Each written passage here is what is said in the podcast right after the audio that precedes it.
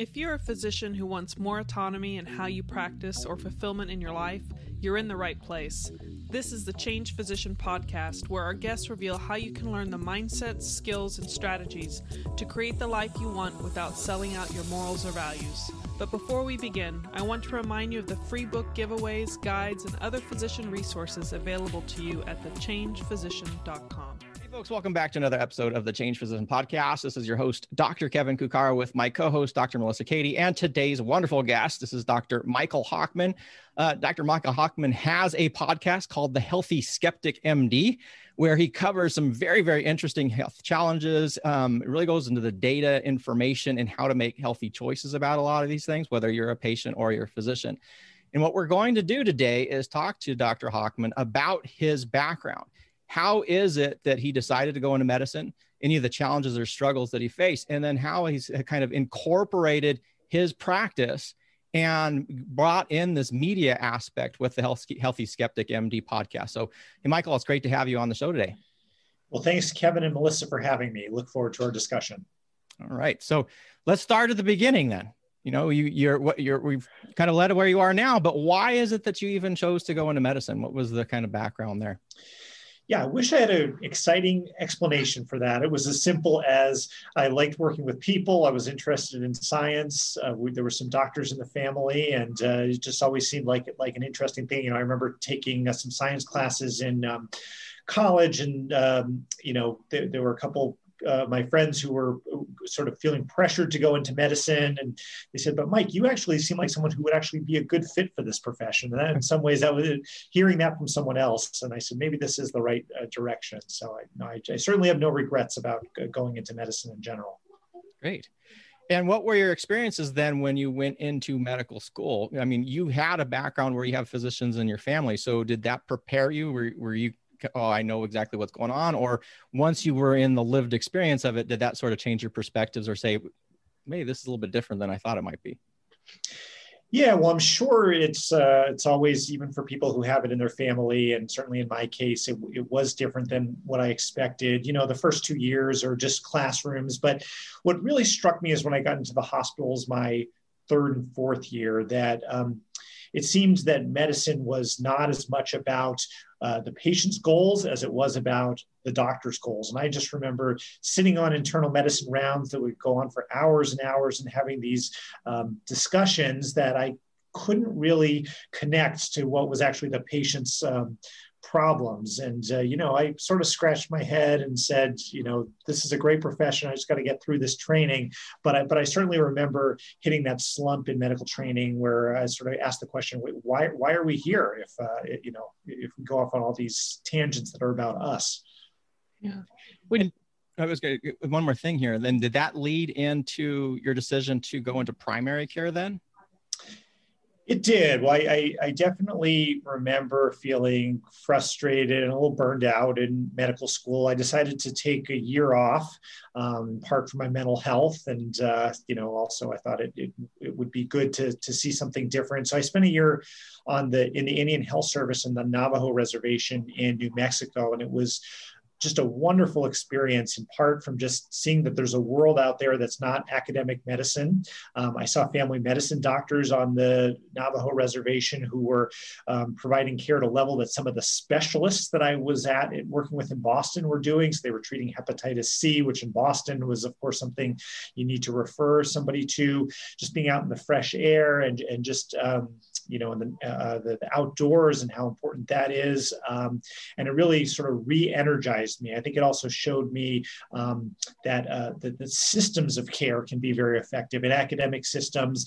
Uh, you know, the research is a big driver of things and the education, but I had never really seen a functioning system uh, work like that. And that's not to say that the Indian Health Service is, is perfect uh, by any stretch. And so I think it really shaped my decision to go into uh, primary care, working with safety net populations and, and do some of the systems work that I've done. Awesome. Wow. So it seems like when I when I try to think of what was different, obviously there's no place that's perfect. I think we all of us know that. But at the same time, the value, I guess, what was it that you felt I perceive almost as like there's an opportunity for more relationships and interacting uh, when you're on the reservations versus like in academic medicine. Um, did you feel like there was uh, just a better opportunity to connect with people that value things or value different things? Um, I know that's like kind of a general question, but it, it seems to be that when you can slow down and actually engage with people in a humanistic way, that that's where um, the sweet spot is. Yeah, I think that is definitely a part of it. But for me, it almost seems more simple than that. The doctors that I was working with in the Indian Health Service, they were really having fun in their job. You know, uh, I had one uh, attending physician who would go out to the uranium mines and he would drive a couple hours um, and do interviews of, of former miners to document some of their um, the, the, health consequences for that. Mm-hmm. and it was really about a passion for what he was doing. And he you know he loved being in in, in you know the, the outdoors uh, in that uh, community.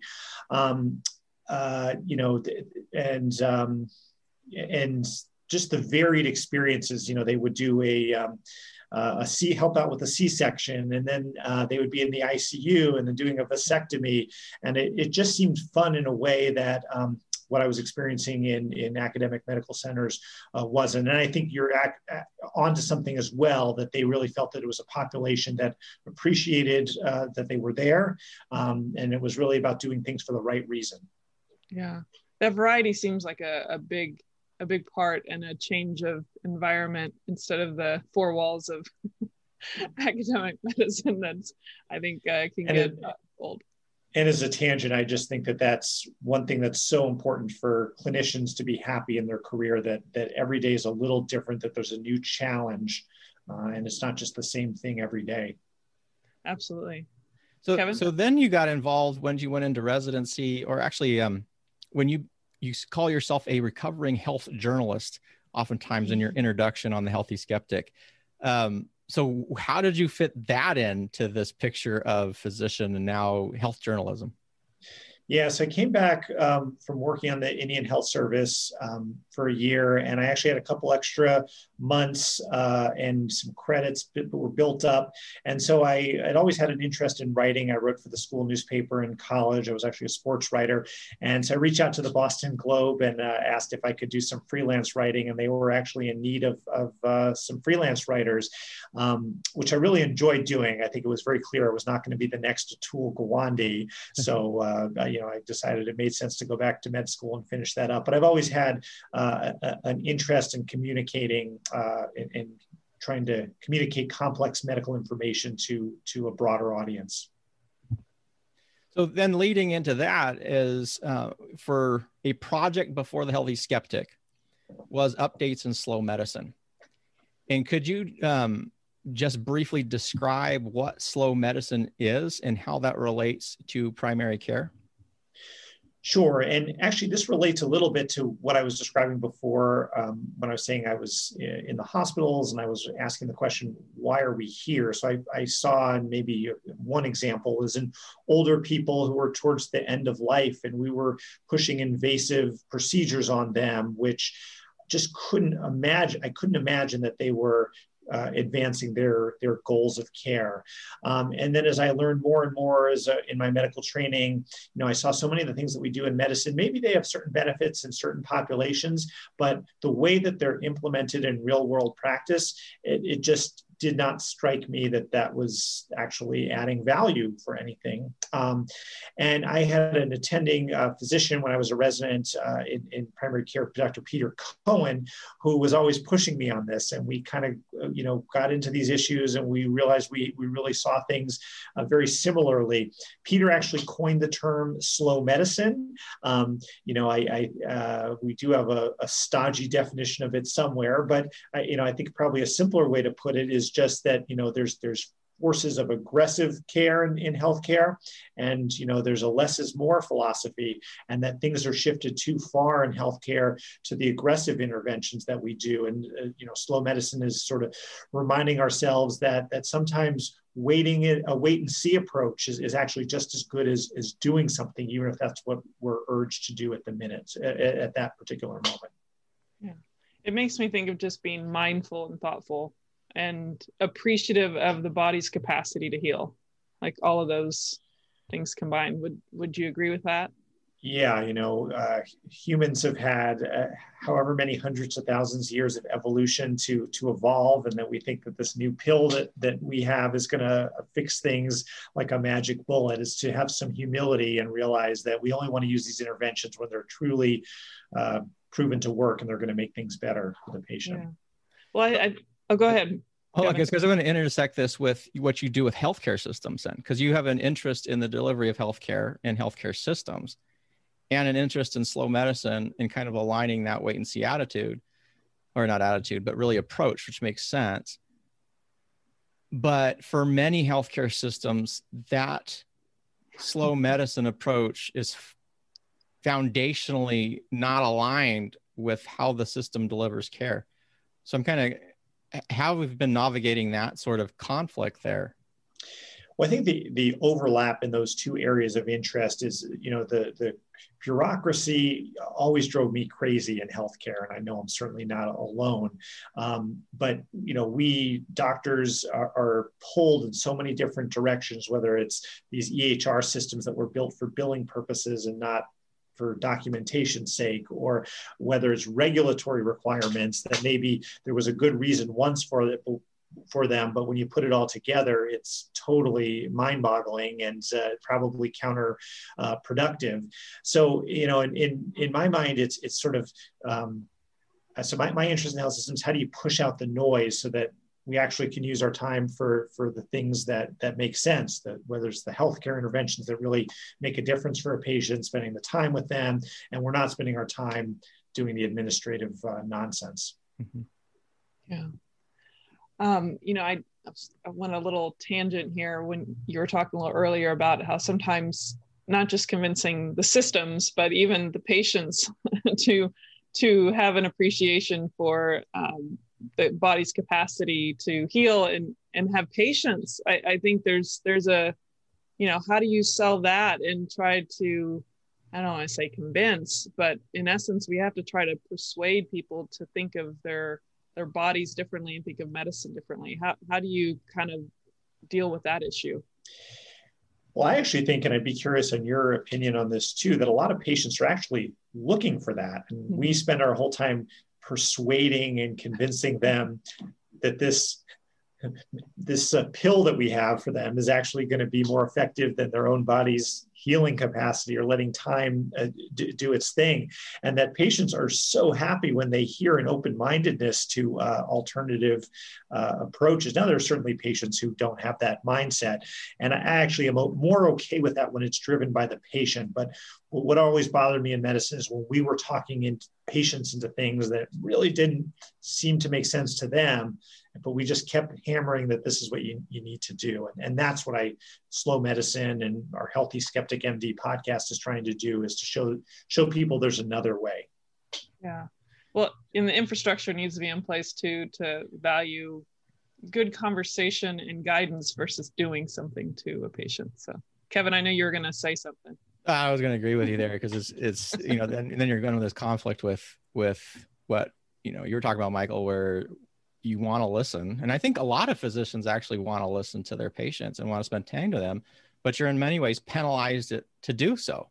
You know, when you have you know, the EHR and 42 click buttons, and then the IT tech tells you, well, we just did an update and it's just one more click. You know, you know, it's just one more click on the top of 10 other clicks that you have to do. Um, so that's a, you know, how do you keep yourself sane? Because you are, I mean, you're definitely in an academic environment and you're sort of in the thick of things with it comes to medicine how are how are you adjusting to that like I, I, I know we you kind of briefly mentioned about getting rid of that administrative burden but have you seen some structurized approaches or things that you guys have initiated at usc around this kind of idea well, for me, um, it really is because of that variation in, in, what I do. You know, I see patients a third of the time, and even that's broken up between some outpatient medicine and some inpatient medicine. And then I do a little bit of research and then I'll do the podcast and then I'm on some policy committees. I think if I did any one of those things all the time, I would absolutely go crazy. And, and I think, uh, you know, I, am much more patient in these meetings uh, when, when I know that I can can actually go and see a patient and directly help them afterwards. So even if it was a frustrating uh, meeting, you know, eh, you know, there, there's there's another thing to do. And then I think, like by the same token, if I was seeing patients and documenting notes all day, um, that would really be a burnout. I think it's very hard, um, you know, uh, for, for many of my colleagues, and, I, and you know, there certainly is a lot of turnover in academic uh, uh, medicine. And, you know, I think um, uh, to, to, your point about, um, uh, you, you, know, why did doctors go into concierge medicine? I completely understand it. It's a way to be able to, to have that connection with a patient that's not possible sadly in in our current system that's not the right model for me but i and probably not you know you're not going to be able to take care of an entire population that way with concierge practice. But but i absolutely understand the desire of doctors to to to have that type of connection with patients. Yeah. now i'm curious uh, i know you we've kind of taken you from that beginning desire for medicine to where you're you're doing things now. Is looking back at all of the things that you've done what what do you feel has like the been the most rewarding? And maybe a you know um, kind of restating some things, but what's the most rewarding thing that you've looking back on it that you've done or created or you know just in general like where you're at now what you enjoy the most?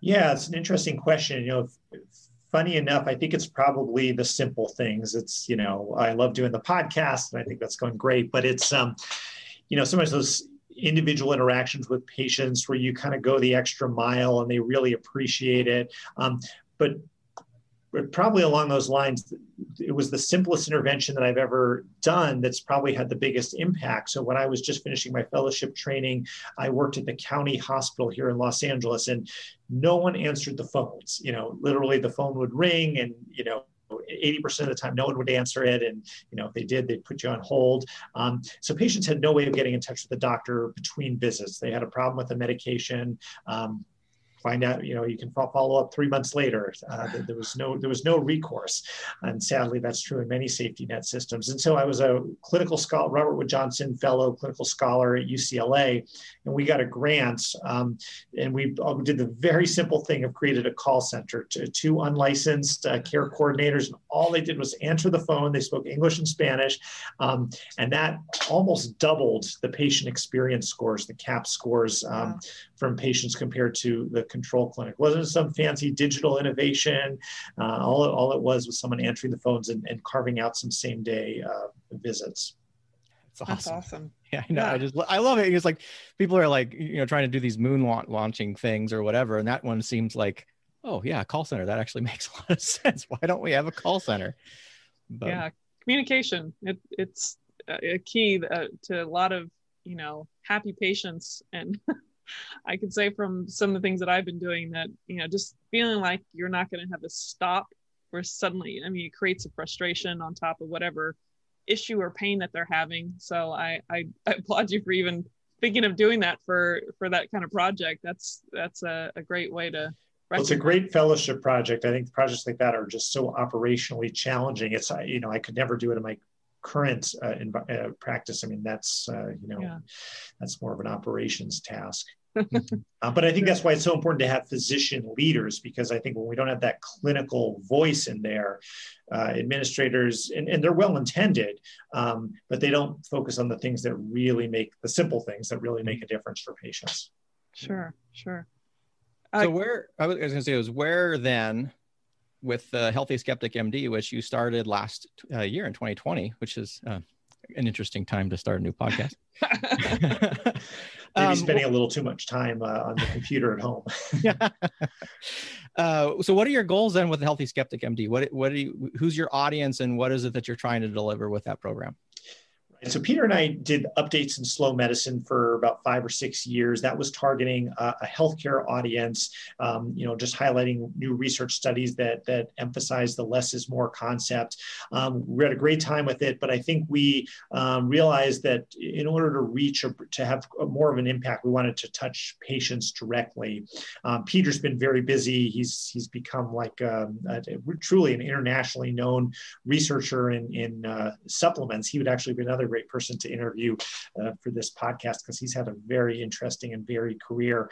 But I decided to continue on this, but shift to a podcast format um, and, uh, with patients. And so uh, that's exactly what we try to do. We try to talk about common key decisions that anyone might need to make at some point in their life cholesterol medications cancer screenings you know getting prenatal uh, screening for for uh, obstetrics um, uh, situations and just try to distill it in a way uh, that patients again know that there's multiple different ways of doing things. Everyone doesn't have to do exactly the way the guidelines uh, or their doctor tell them that there's alternative approaches. Oh, that's great it I love makes, that. makes me laugh a little bit because because uh, you, you you touched on these things and as a patient they may well what's controversial about cancer screenings? That seems to like makes perfect sense. We should just do all these screenings all the time. So anyway you guys if you're interested in that you should definitely go to the healthy skeptic md and uh, check out that episode because that's a very important decision to make one that you should be fully informed on. So yeah. I, I was going to mention is there anything uh, you know upcoming i know this is just kind of a continual flow of your podcast releasing but is there any place you'd like to direct people on things that are coming up or just where to find you or learn more about what you're up to Right. So this season, uh, you know, the website is healthyskepticmd.com, uh, and that has all the latest uh, episodes. This season, I'm focusing on key common medical decisions, uh, you know, uh, pros and cons of cancer screening, cholesterol medications. We did one last week on um, alcohol as a daily glass of wine.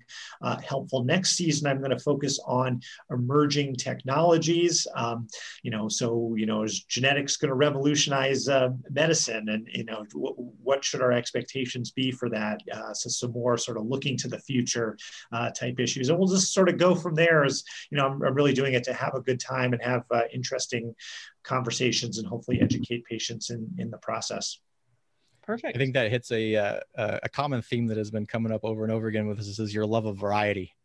Because you know, I, I, oh, I went out on the Indian reservation and he did all sorts of stuff. I'm like, oh, that sounds like a lot of primary care docs where they want to do everything. And then you're like, well, in my practice, I can't just see patients all the time. I have to be involved in this, this, and this. And there's some variety. And I can't think of anything more that would give you quite as much variety as a podcast could potentially So that's I think that fits very well with with your uh, mindset there. My ADHD uh, mentality, and, and but I have to say that that's I think a lot of the challenge that a lot of doctors run into um, where, where they really want to do something and sort of the mantra in academic medicine is know more and more about less and less and get narrower and narrower in scope. And absolutely it's great for people who want to do that and that's how you probably advance science and come up with the next discovery is stick at the same issue for 30 years but that's not that's not the right way that all of us can contribute. Yeah. absolutely I agree. I ran out of room, all different things to describe myself on my Facebook page. I said, I love a little bit of everything. That's about all I can say. Um, Kevin, any last uh, questions before we uh, uh, finish off? No, I don't think so. Thank you very much, though, Dr. Michael Hochman, for coming back onto this or coming onto the podcast today. It was great talking with you. Love to hearing your physician's journey. And then I'll let Melissa take it out with her fabulous voice here. Oh, I don't know about that, but thank you. um, well, for those of you listening, I am Melissa Cady, the challenge doctor, with my co host, Dr. Kevin Cuccaro. And our guest honestly brought in the importance of you know, variety, as we just mentioned, uh, but also taking it to not just patients, but educating uh, systems, uh, other colleagues about a lot of important issues that we should be talking about. And I appreciate your time, uh, Dr. Hochman, to join us on the Changed Physician and make sure to check out the show notes to find him and all the things that he's been doing. And until next time, y'all take care. Thank Bye-bye. you for joining us today on the Changed Physician podcast. If you've enjoyed this episode, please let us know by going to thechangedphysician.com. And while you're there, be sure to check out the free book giveaways, guides, and other physician resources available to you simply by joining the community at thechangedphysician.com.